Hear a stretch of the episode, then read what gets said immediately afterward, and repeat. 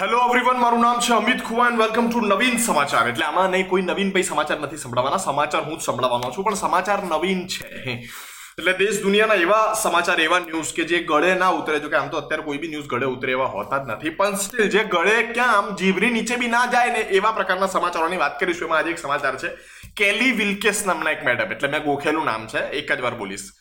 બીજી વાર બોલું. છું કેલી વિલ્કેસ. આ મેડમે એકચ્યુઅલી એક છોડ ખરીદેલો. અને છોડ ખરીદ્યાના બે વર્ષ પછી એમને ખબર પડી. આમ કલરફુલ છોડ લઈને ઘેર આવ્યા એવું કહે છે. અને બે વર્ષ પછી એમને ખબર પડી કે છોડ પ્લાસ્ટિકનો હતો.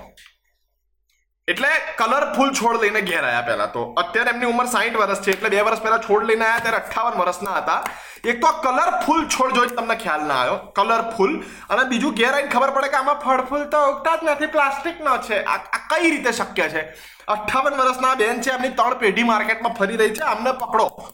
આ જે દેશમાં રહે છે ને આખી આખો દેશ અત્યારે ખતરામાં છે. તમે સમજો છો ને ઘટનાને આખી આ સમજો તમે એમ. એક તો મને એ ખબર નહીં પડતી આ બેન છે ને બહુ ડિફેન્સિવ હતા લાઈક બે વર્ષ દરમિયાન કોઈ બી એમના ઘરનું કોઈ પાણી નાખે ને, "આ, મા- મારો છોડ છે. હું પાણી નાખીશ હમ." અને પાણી નાખતા જતા હતા નાખતા જતા હતા. ને બે વર્ષ પછી સડનલી આમ રવિવારની બપોરે બેઠા કે ઉગતો કેમ નથી આમાં કઈ? ફૂલ કેમ નથી ઉગતા? પછી ચેક કર. ઓ પ્લાસ્ટિકનું છે એમની આટલું ડફોડ કોઈ કઈ રીતે હોઈ શકે? હવે એમને કેટલા ડફોડ સાબિત કરવા એ આપણું કામ જ નથી. આપણે અહીંયા બે કામ છે. જુઓ, પહેલી વસ્તુ આપણે ઇવેલ્યુએટ કરીએ. અઠ્ઠાવનસો લોકોએ આ ન્યૂઝ શેર કરી.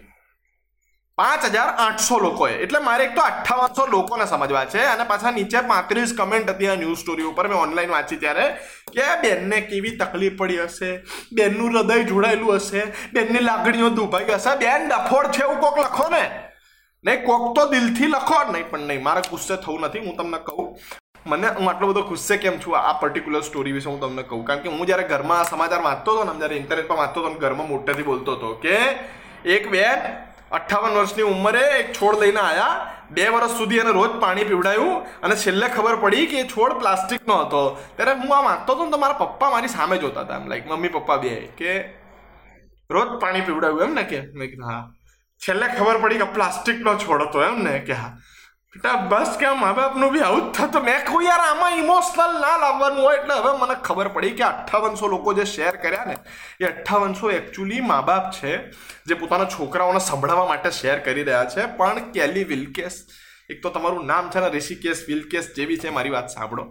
કેલી બેન, તમે, અને માસી કહેવાય ને, આમ તો સાઈઠ એટલે, કેલી માસી, તમે એક કામ કરો હવે આ પ્લાસ્ટિકનો છોડ છે અને બે વર્ષ સુધી પાણી આપ્યું છે ને બીજા બાવીસ વર્ષ સુધી પાણી આપો. નહીં, કંઈક ઉગશે. કંઈક ઉગશે. એટલે અમારા મમ્મી પપ્પાઓ બી બધા છે ને આ જ ભરોસે બેઠા છે કે કંઈક ઉગશે. તમે એ અપેક્ષાએ બેઠા રહો.